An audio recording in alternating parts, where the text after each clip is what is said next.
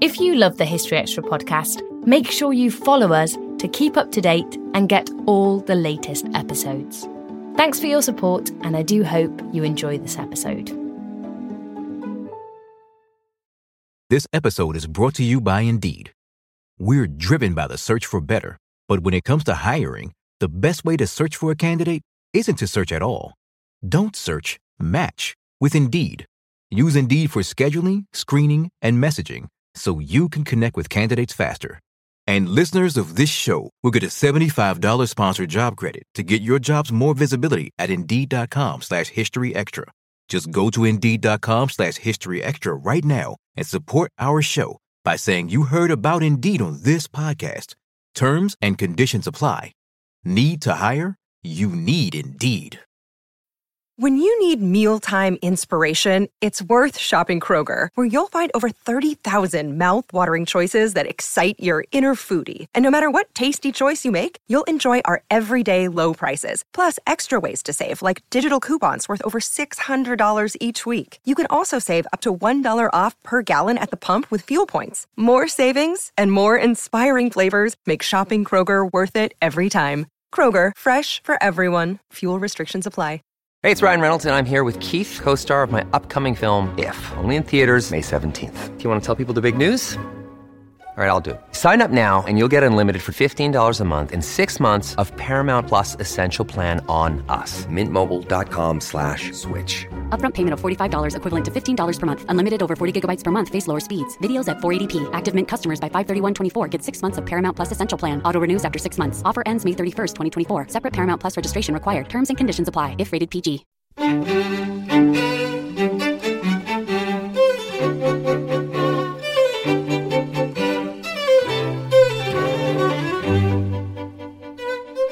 Hello, I'm Dave Musgrove, editor of BBC History Magazine, and welcome to our new weekly BBC History Magazine podcast.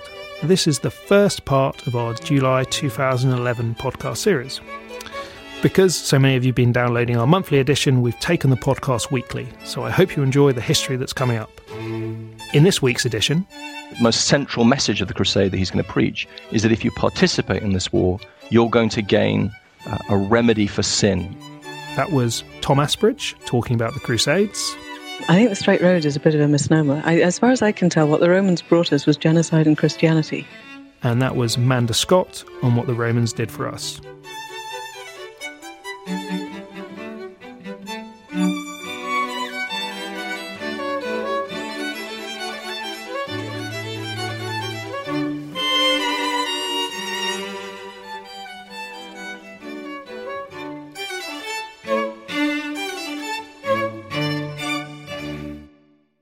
BBC History Magazine is Britain's best selling history magazine on sale every four weeks in all good newsagents or by subscription. Just visit our website www.historyextra.com for more information.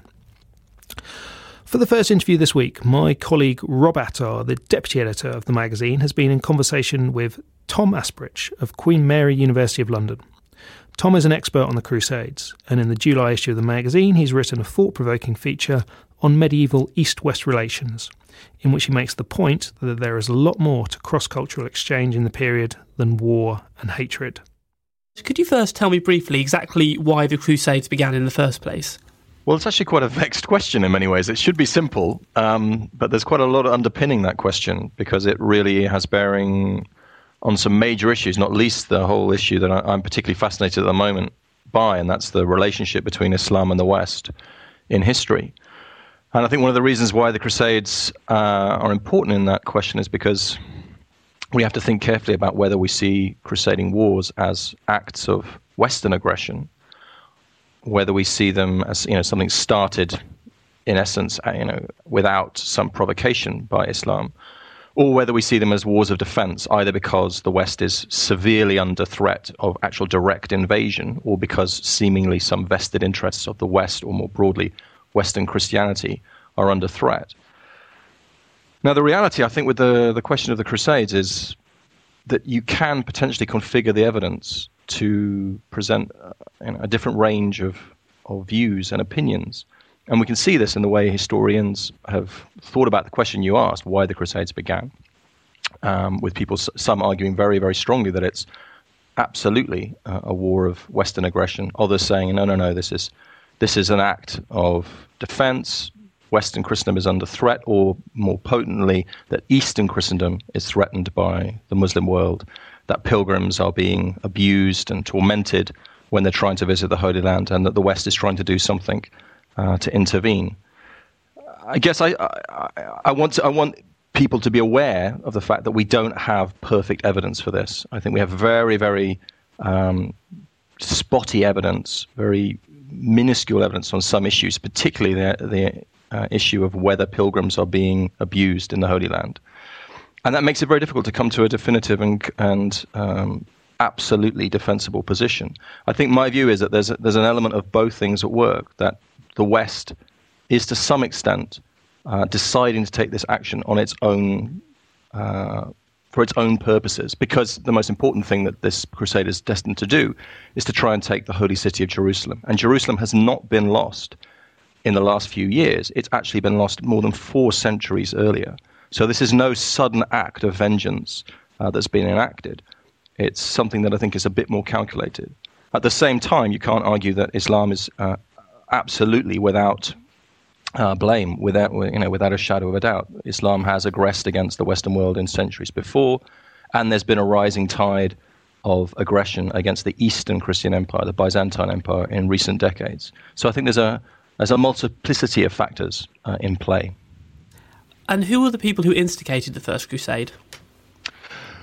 Well, there we have a, a clearer picture in many ways. Um, the prime mover most historians would agree, is the Pope of the day, a man called Urban II. And I think one of the things that makes Urban interesting is, is partly his background, but also his view of what the papal uh, office should entail, what you know, what his ambition should be. And I think on the one hand, he views the crusade as a as an opportunity, a real opportunity to expand and confirm papal authority. And it's often forgotten that uh, at the time when this crusade is preached in 1095, the papacy has been incredibly weak in preceding years. Um, so I think the crusade is part and parcel of, of Urban trying to get his message about the authority of Rome, the authority of the papacy, hearkened to by the West. Um, and he, he's also aware, uh, alive to the idea that if this crusade takes off and is successful, that it might lead to an expansion of papal authority uh, in the East as well. But I don't think it's all self-serving. I also think that the, that Urban, as Pope, believes, ardently believes, that upon death he will have to answer to God for every single soul in the West that's under his care. And I think he sees the crusade as a new way of offering a path to salvation for these Western Europeans. Because the, the, the, most central message of the crusade that he's going to preach is that if you participate in this war, you're going to gain uh, a remedy for sin. You're going to have some of your sins and the, uh, the blame based on, uh, placed on you from sin uh, washed away by participating in this crusade. And I think that's another reason why he wants to uh, promote and preach this crusade, because he's offering a, a new path to God for his flock. So that's quite an incentive, really, for the people to go on the crusades. Yeah, I mean, that's the other massive uh, and vexed question that's uh, still discussed very heatedly amongst historians with regards to the First Crusade and, and to later Crusades. And the, you, know, you have to think why are people deciding to participate in this this venture. And they do so in their thousands, in their tens of thousands. And they also do so, I think, pretty full in the knowledge that this is going to be very, very difficult, that they're going to suffer um, you know, physically and mentally when they go, and that many of them, I think, are aware of the fact that they might not come back. And I think within that context, we have to recognize that many of them, of course, not all, and we can't use a, um, a simplistic answer to explain the motives of every single crusader. But on balance, I think the majority of them uh, were driven primarily by the idea of devotion, that this was going to be a religious act and that it was going to allow them to find a new path to salvation. So, what kind of people were going on the Crusades? Well, it varies enormously over time. And one of the things that I'm, I'm fascinated by with this movement is that it's, it's not a singular thing, it's not static. It starts in 1095 um, the period that I'm most fascinated by is the period when it's very active in the Holy Land, and that lasts for about 200 years and lasts till 1291. But crusading continues after that for, for many years, for, for centuries, in other theatres of conflict. And what we see in this this overarching period of crusading activity is uh, a huge variation in terms of the type of people that might participate uh, and the, the, kind of focus that crusades uh, might have in terms of their objectives. But if we take the First Crusade as an example of, of how it began, then we see a, a real range of, of participants, all the way from uh, the leading princes of the time, not, not kings, that only comes later in crusading history, um, but some of the most important potentates uh, across the West, all the way down to, to beggars and paupers. And uh, from every cross section of society amongst them, uh, in between those two, uh, there are participants as well. Now, that idea means that you're going to have a, you know, a military core at the heart of a crusade, but lots of hangers on as well, lots of people who aren't uh, able to fight. And as time goes on, crusades, uh, through the 12th and 13th century at least, tend to try to become more professional, to become more focused on combatants, and particularly once not, once kings become uh, embroiled in the crusading uh, war for the Holy Land from the mid part of the 12th century onwards, um, then we see more royal participation and more specifically knightly and warrior participation. And what specifically were the Crusades looking out to achieve? Well, um, the first crusade has, seems to have had a twin goal. Um, on the first hand, to to bring aid to the Eastern Christian world. So that, that, there's quite a lot of debate about what that actually means. Uh, I think pr- probably primarily it means bringing aid to the Byzantine Empire, the survivor of the uh, Eastern Roman Empire based in Constantinople. Um, but on the second hand, uh, and perhaps most potently and most um, provocatively in terms of bringing about a reaction for enlistment in the crusade, this war was also about retaking possession of the Holy Land, and most specifically, retaking possession of Jerusalem, the holy city. And this is, this is a site that's so important for Christians because uh, it's viewed as the, the place where Christ underwent his passion, his death, and his resurrection. So it's the central site of Christian faith. But of course, it's also the third city of Islam, as well as uh, the, the main site, site of devotion for Jews. And the fact that this, this city is so sacred and is held in such esteem by these great world religions means that the Crusades are going to play out as a, as a religiously based conflict uh, for centuries. Because the, the First Crusade, against all expectations and uh, really quite remarkably, manages to retake Jerusalem in 1099. And what we really see for the next 200 years is an ongoing war for dominion over the Holy Land. So the First Crusade actually manages to capture Jerusalem, and then the later Crusades are designed to reinforce Christian position in Jerusalem. Is that right? Yeah, largely. I mean, it, in the end, it doesn't all. It, it isn't all about Jerusalem um, because Jerusalem falls in 1187 to Saladin. The third crusade that follows, which is often uh, the crusade that people are, uh, at least in terms of participants, uh, in England are most familiar with because it's the one from the west that ends up being led by Richard the Lionheart, Richard I of England, um, against Saladin. Um, that tries to get Jerusalem back but fails. Um, Jerusalem is only uh, retaken or reoccupied by Christians in the 13th century for a number of decades. Um, but then it's lost again, and after that, it's never retaken by the West uh, until the 20th century. So it's at its core, it's about um, defending the Holy Land, defending Jerusalem. And once Jerusalem's fallen, then it's about trying to hold on to the, the last vestiges of what we call the Crusader states, the settlements created um, in the wake of the First Crusade that survived for the best part of 200 years. What was the response of the Muslim people living in the region to the Crusades? I think that's one of the most fascinating questions, actually, when we think about um, the Crusades and we try to place them in historical context. Because one of the things I've been trying to do uh, in the last couple of years, is particularly, is to think about the Crusades as part of a wider history, to think about what the Crusades mean for the relationship between Islam and the West.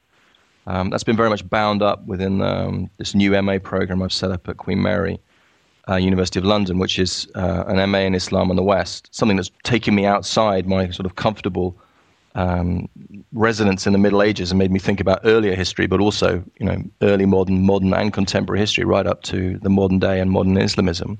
And I think it's only in that wider lens that it's possible to to start to think about the significance and the resonance of the Crusades uh, in a fuller and more meaningful way. And that, the question you're asking about how Islam reacts is actually very, very pertinent to that because you'd think on the surface of it, if I, if I told you, okay, Jerusalem is the third city of Islam, the Crusades are supposedly being waged or, or invading the Muslim world, you'd think that Islam's reaction would be almost instantaneous. It would be vociferous. There would be a huge backlash against the advent of the Crusades.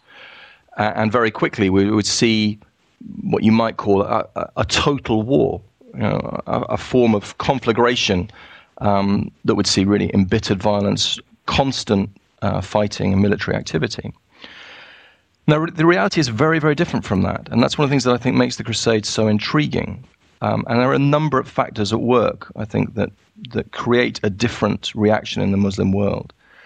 One of them is that it's actually wrong to describe it as a Muslim world. It's a, a world ruled by Islam, but it's a much more fractured and variegated world than just one simply populated by Muslims. Even within the Muslim world, there's a there's a some basic um, divisions, not least between the Sunni and the Shia uh, strands of Islam.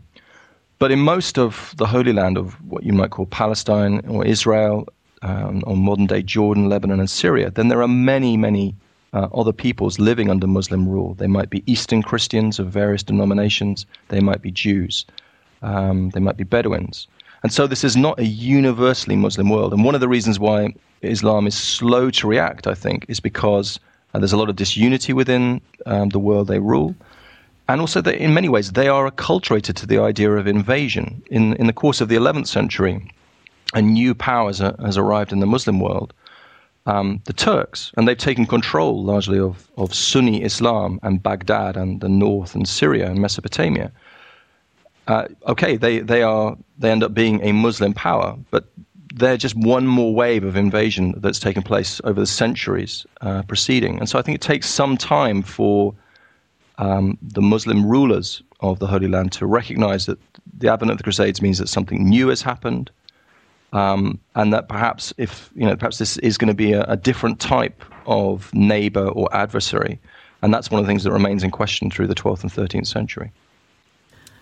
And um, something you've talked a lot about in the article is how relations between Muslims and Christians at this point wasn't just about violence. What else was going on with the two faiths? Well, I think that's a really remarkable and stunning thing about, about studying the, you know the detail of the Crusades. When you, can think one thing when you look at it on the surface, you think this is going to be a, a, story of total war. But when you get your fingers dirty, when you really start to dig into the sources and think about the detail, then it just doesn't hold up to that kind of simplistic presentation. So one of the most striking things is that very, very rapidly, almost immediately, um, the people who settle in the Holy Land, the Western Europeans who start to colonize these Crusader states, are accepted as part of the established world around them. They, it's partly because I think they adjust pragmatically to the reality that they are far from home, that they need to um, incorporate themselves into the you know the pragmatic reality of the world around them. And the same way, in the same way, it's true that the Muslim powers surrounding them accept them as a you know effectively a new piece on the chessboard. And this expresses itself, for example, in 1108, so less than 10 years since the first Crusaders take Jerusalem.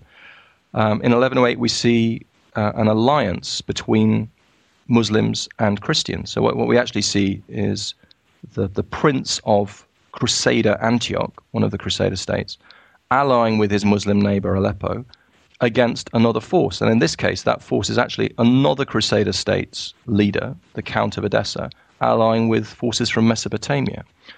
And this is very striking. This shows us that you know the idea this is all going to be about Christian versus Muslim, Crusader versus Muslim, um, just doesn't hold up uh, under a close uh, inspection. It's a much more varied and much more interesting pattern, I think. And was there other things going on as well? Was there cultural interaction and economic interaction as well in this period?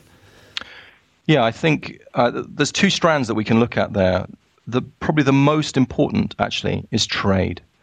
Uh, and one of the things that, that I find most uh, fascinating about this period of the Crusades is that in many ways you'd think the advent of a war uh, and uh, supposedly a, an ongoing conflict for dominion of the Holy Land between Islam and the West is going to actually to bring about some kind of interruption to trade, to contact.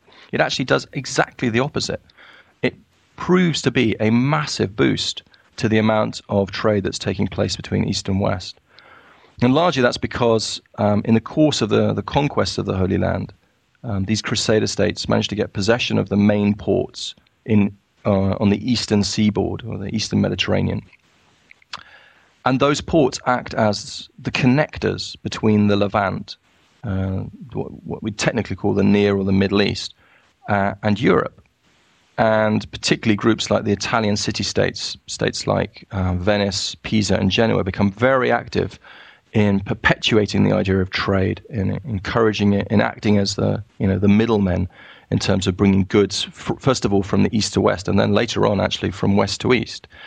And what we see is, I think, uh, particularly by the time we get to the 13th century, the creation of a uh, kind of a reciprocal benefit for both sides from the fact that trade can continue even as war is going on. And both sides have a vested interest in, in allowing this to progress. So you say that the Crusades went on for quite a long time, but by the sort of end of the 13th century, the Middle Eastern Crusades seem to have come to an end. Why was that? Well, they came to an end in as much as there were no more major wars uh, launched from the west that invaded the Holy Land, and they certainly came to an end in so much as um, there was no no further success in retaking uh, the mainland of the Levant. It's not as if the West totally forgot about the Holy Land, and and um, into the 14th century and beyond, we still see people talking about the the desperate need to try to retake the Holy Land. Um, but the ability to to actually mount such uh, a venture, the, the ardent support for it, that does seem to have wavered somewhat uh, over the successive centuries. In essence, what, what brings about the end is the is um, the fall of the last vestiges of Western settlement in the Holy Land, and that, that comes to a head in 1291 with the fall of the, the great Crusader city of Acre.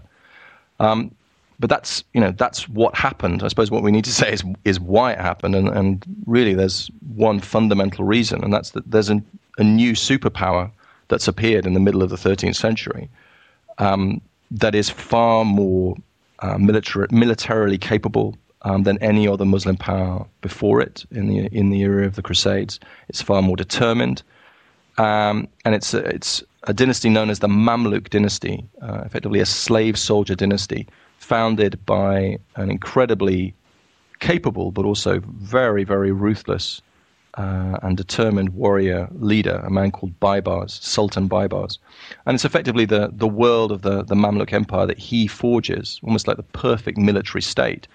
Uh, that gives Islam, based out of Egypt and, and growing uh, into Syria and beyond, the power to be able to snuff out the existence of the Crusader states at the end of the 13th century.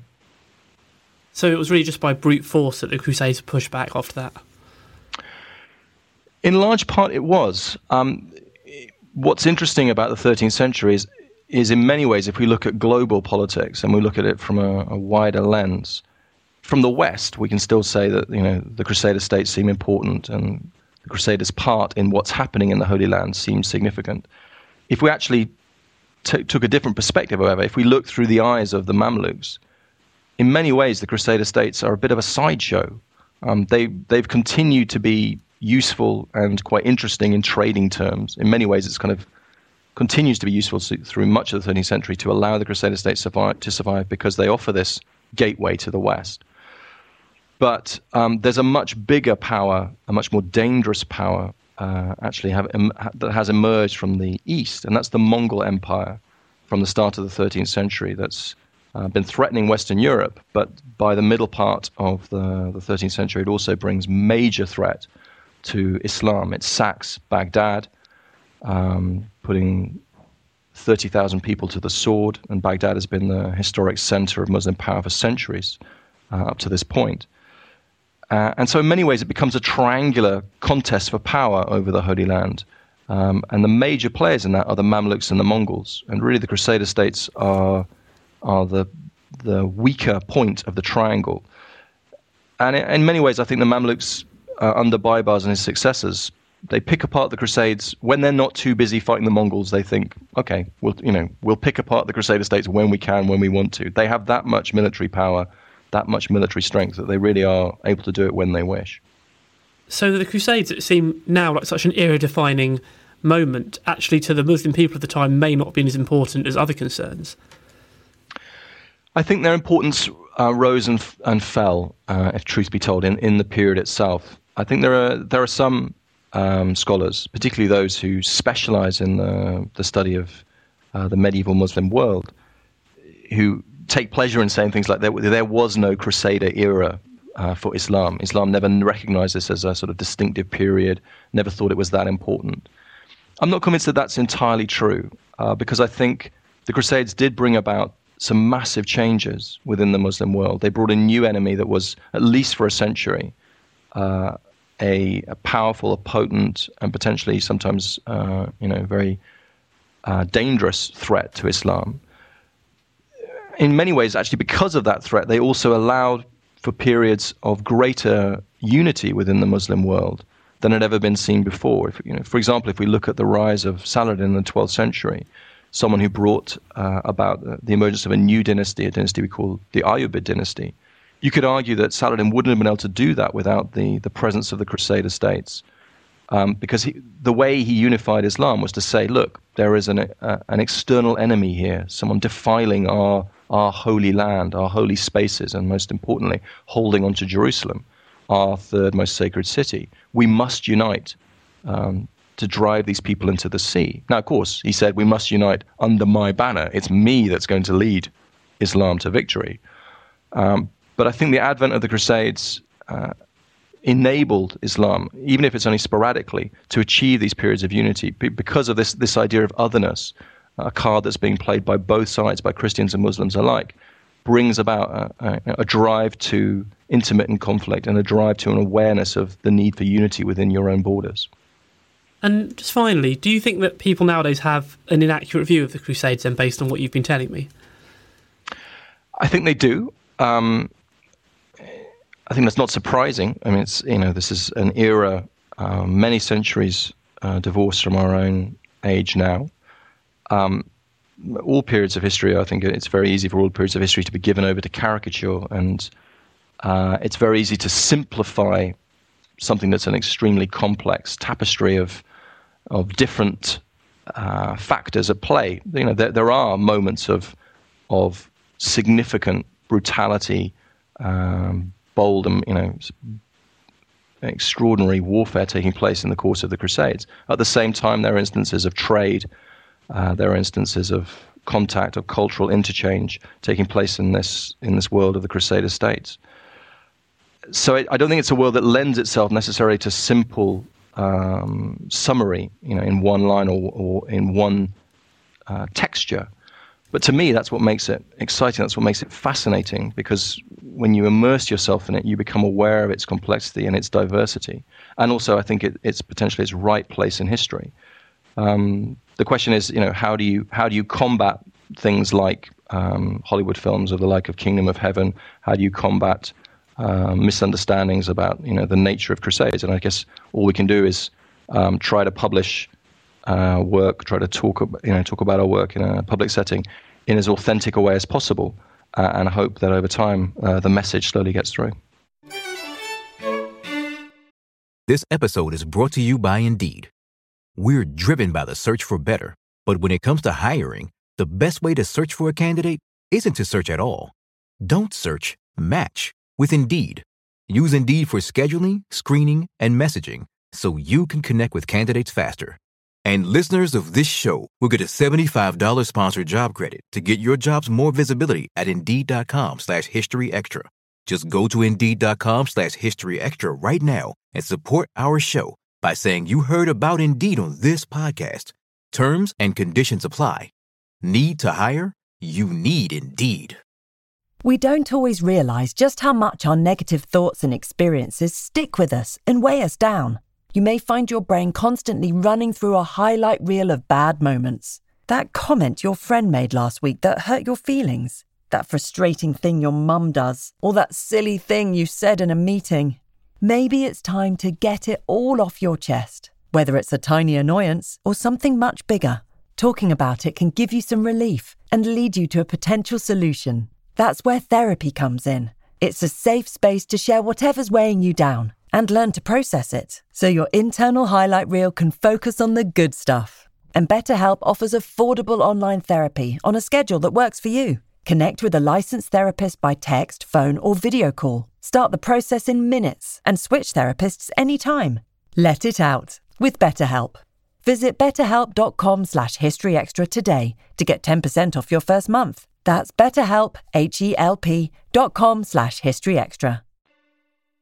So that was Rob Attar talking to Queen Mary University of London's Dr. Tom Asbridge, whose most recent book is The Crusades, The War for the Holy Land, published by Simon and Schuster. And as I said, Tom's feature entitled Traders and Crusaders is in the July issue of BBC History magazine. Tom is also one of the historians who've nominated sites for the new BBC History magazine book, 100 Places That Made Britain, written by myself, published by BBC Books. The premise is simple. I asked 100 historians to each nominate a place of particular significance in the course of British history, and armed with their reasoning, I visited each place and wrote about why it mattered then and what you can see now.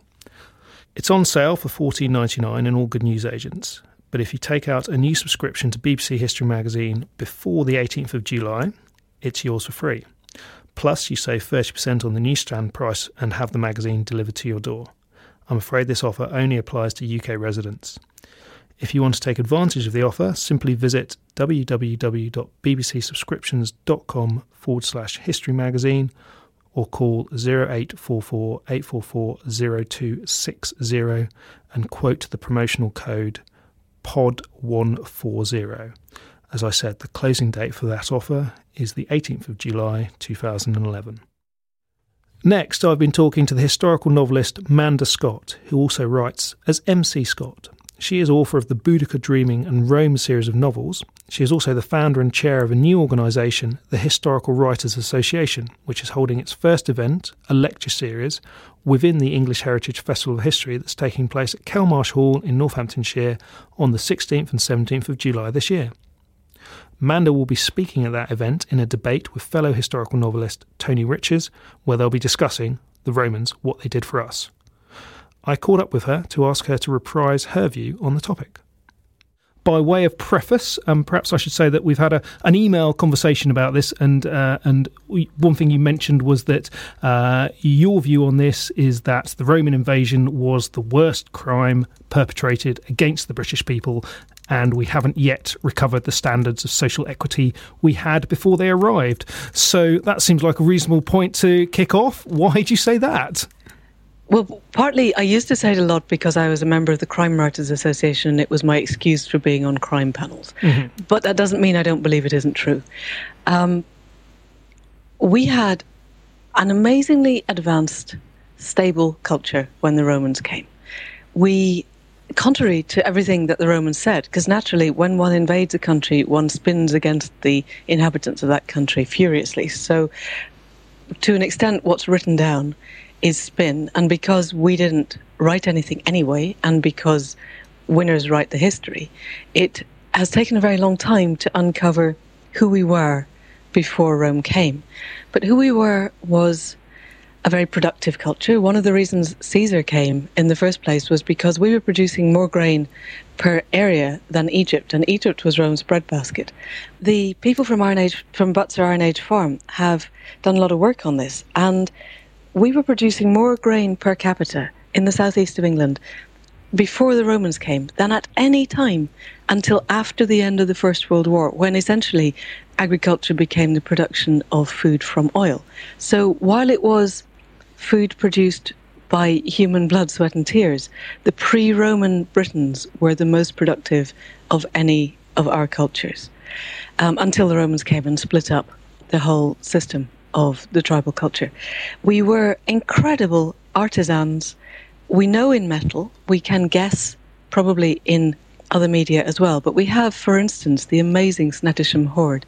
And when I was writing the Boudica books, I went down to London and spoke to the curator of the British Museum, the curator of that hoard, and he had recently had in a Chinese expert on whatever was the equivalent Chinese dynasty. I don't know what it is, sadly. Um, and it was thought that the Chinese were the most advanced metal workers in the world at that time. But he looked at the Torcs, particularly, that are part of the Norfolk Hoard, and he said there was nobody anywhere in the world that could match the quality of workmanship of that for another 1200 years after the Romans disbanded our culture. So we had, we were very productive, but it was a very um, labor intensive production. So the Romans spun this idea that we were small barbarian tribes constantly at war with each other. And I think it is likely that we were a warrior culture, but I think we will have been a warrior culture in the way a lot of the Native American tribes were warrior cultures, which is to say the warriors fight, but the killing doesn't happen. Because you cannot be producing grain at the levels that we were producing it if all of your able bodied adults are busy protecting your fields defending them from attack or attacking your neighbours. It just doesn't happen. But Butser has demonstrated how incredibly labour intensive the farming was. So I don't think we were constantly at war. I think we had a very peaceful, very stable culture. And from what we know of the way the people lived, which is to say they lived in groups in round houses, um, that we didn't have the bizarre concept of a woman passing, the ownership of a woman passing from her father to her husband. As far as we know, the genders, there was equity of the genders. We know very little about the tribal leaders of the time, but two of the five that we know were women. And in both cases, they led their people to war. That's Boudica and Cartimandua. And hmm. Cartimandua was pro Roman, and they sent in the Ninth Legion to get her out when her people finally rebelled. And then everybody knows that Boudica led the revolt against Rome. And from my limited experience of battle reenactment, you don't follow anybody into war unless you think they have a good chance of bringing you out the other side, not when you're a volunteer army. So I think we can assume that these women were good at what they did. And th- you don't have to be a man to fight in the way that the Celts fought, the ancient Britons. It wasn't a case of lifting heavy packs and marching over long distances and digging a fort at the end of it. You got on your horse, you rode to war, you get off your horse, you fought with a very big sword, you get back on your horse if you were still alive, you rode away again. None of that takes a huge amount of strength. What it takes is an extraordinary self belief. Because when you stand on a battlefield with a sword, it's the person who has the strongest self belief that wins, not necessarily the person who is the most powerful. Okay. Let me just pick you up on a couple of things there. You, you talked about the stability of, of Iron Age society. Um, yep. I mean, surely there is there's quite a lot of archaeological evidence for a reasonable degree of brutality and military action. I mean, we had the recent find uh, of, uh, of, of several. Um, several dozens, maybe maybe hundreds of bodies, women and children in a yes. in a hill fort in uh, in Derbyshire, I think. Um, doesn't doesn't that indicate to you that that that the Iron Age society wasn't perhaps the nicest place to. I, am sure it wasn't a, a group of pacifists. Um, I think, I think, but an awful lot of the things that we used to think were evidence of Iron Age warfare, there were um, bodies found with bolts and things, particularly along the south coast, have actually turned out to be a lot later and, and to have come from the period around the time of the Roman occupation. So I would hesitate to necessarily place all of the evidence pre-Roman. But yes, I'm sure. I'm sure humans are humans and people kill each other. I'm sure we weren't a group of people, complete pacifists, sitting cross legged, humming and contemplating our navels. But I don't think that we were the illiterate, hide wearing barbarians communicating in grunts and whistles that just needed the nice, kind Romans to come along and civilize us in the way that was certainly taught when I was at school. Mm.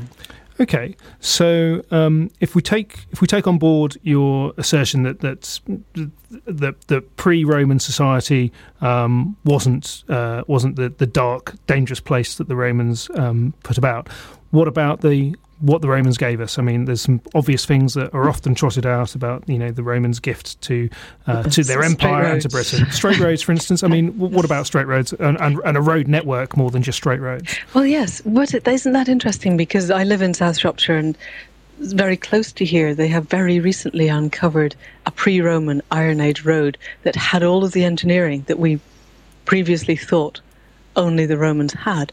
And when I lived in East Anglia, there was um, the Icknield Way, which bits of it dated back to the Stone Age. I think there was very probably, we were incredible tradesmen long before the Romans came. We were trading flints from um, Grime's Graves right across the continent in the Stone Age. You know, and there will have been a road network.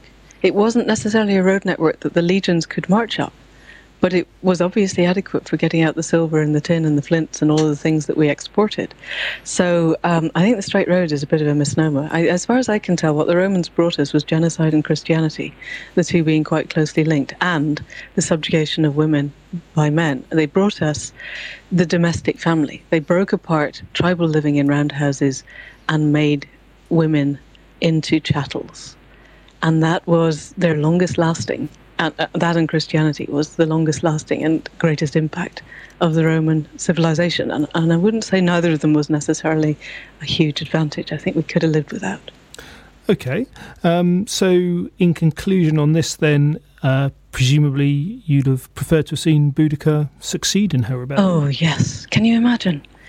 I, it would have been, yes, yes, I would have preferred her to win if she had had the sense to stay fighting guerrilla tactics and not get lured into a lime fight, then I think she would have won. I don't think Nero would have sent any more legions back into Britain because um, Suetonius tells us that they Seneca had invested 26 million sesterces in Britain. 26 million. You know, even if you convert that to pounds, it's a lot of money, and actually, it's probably closer to billions in our, our numbers.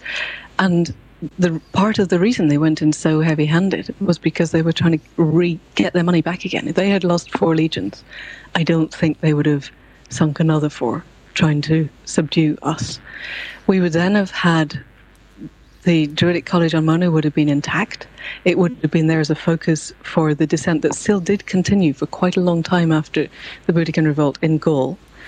Um, I think Nero would have been very much destabilized if he managed to continue as emperor at all, it would have been uh, of a Roman state that was then locked in wars in Parthia and Judea and really would not have been looking west again, I don't think. When they got beaten in Germany at the time of Varus, Augustus created an edict and nobody went east of the Rhine ever again, I don't think they would have come across the Channel. I think Gaul, in the end, might well have been liberated. Germany was already largely liberated. I think Western Europe would have been maintained its Druidic Celtic culture. The legions might have continued to win out in Judea and Parthia, but they might not. And if they had not, won and managed to destroy Jerusalem, I don't think Christianity would exist in the way that it does now. Because part of the reason that Paul's take on things was able to gain ascendancy over the rest was because the people who had lived there were all dead, had been wiped out in the siege of Jerusalem. So I think the whole of Western European history would have been totally different. And if nothing else, we'd have maintained a warrior culture, an egalitarian warrior culture, that might have stood a chance of withstanding the Saxon and Norse invasions four or five hundred years later. The whole of Western European history, the whole of world history, then, would be entirely different, and it hinges on one battle, on one afternoon. So that was Manda Scott. You can hear more from her on the Romans at the English Heritage Festival of History on the 16th and 17th of July. BBC History magazine will also have a stand at the festival, so do pop over and say hello. In the July issue of the magazine, you'll find a free guide to help you plan your day at the Festival of History, so pick up a copy for more information. Or you can go to the English Heritage website at www.english-heritage.org.uk. We'd really like to hear what you think about the podcast, so you can email us at podcast at historyextra.com and tell us what you think. Alternatively, we've got a voicemail where you can leave a message and give us your thoughts about the podcast. The number is 0117 230 2002. That's a UK number, so UK landline callers will pay local rate, but overseas charges may vary. We'll broadcast or read out any particularly trenchant, witty, or insightful comments in future podcasts. So that's it for this week. Next time round, we've got the Second World War Operation Crossbow and an investigation into the layout of Victorian lunatic asylums.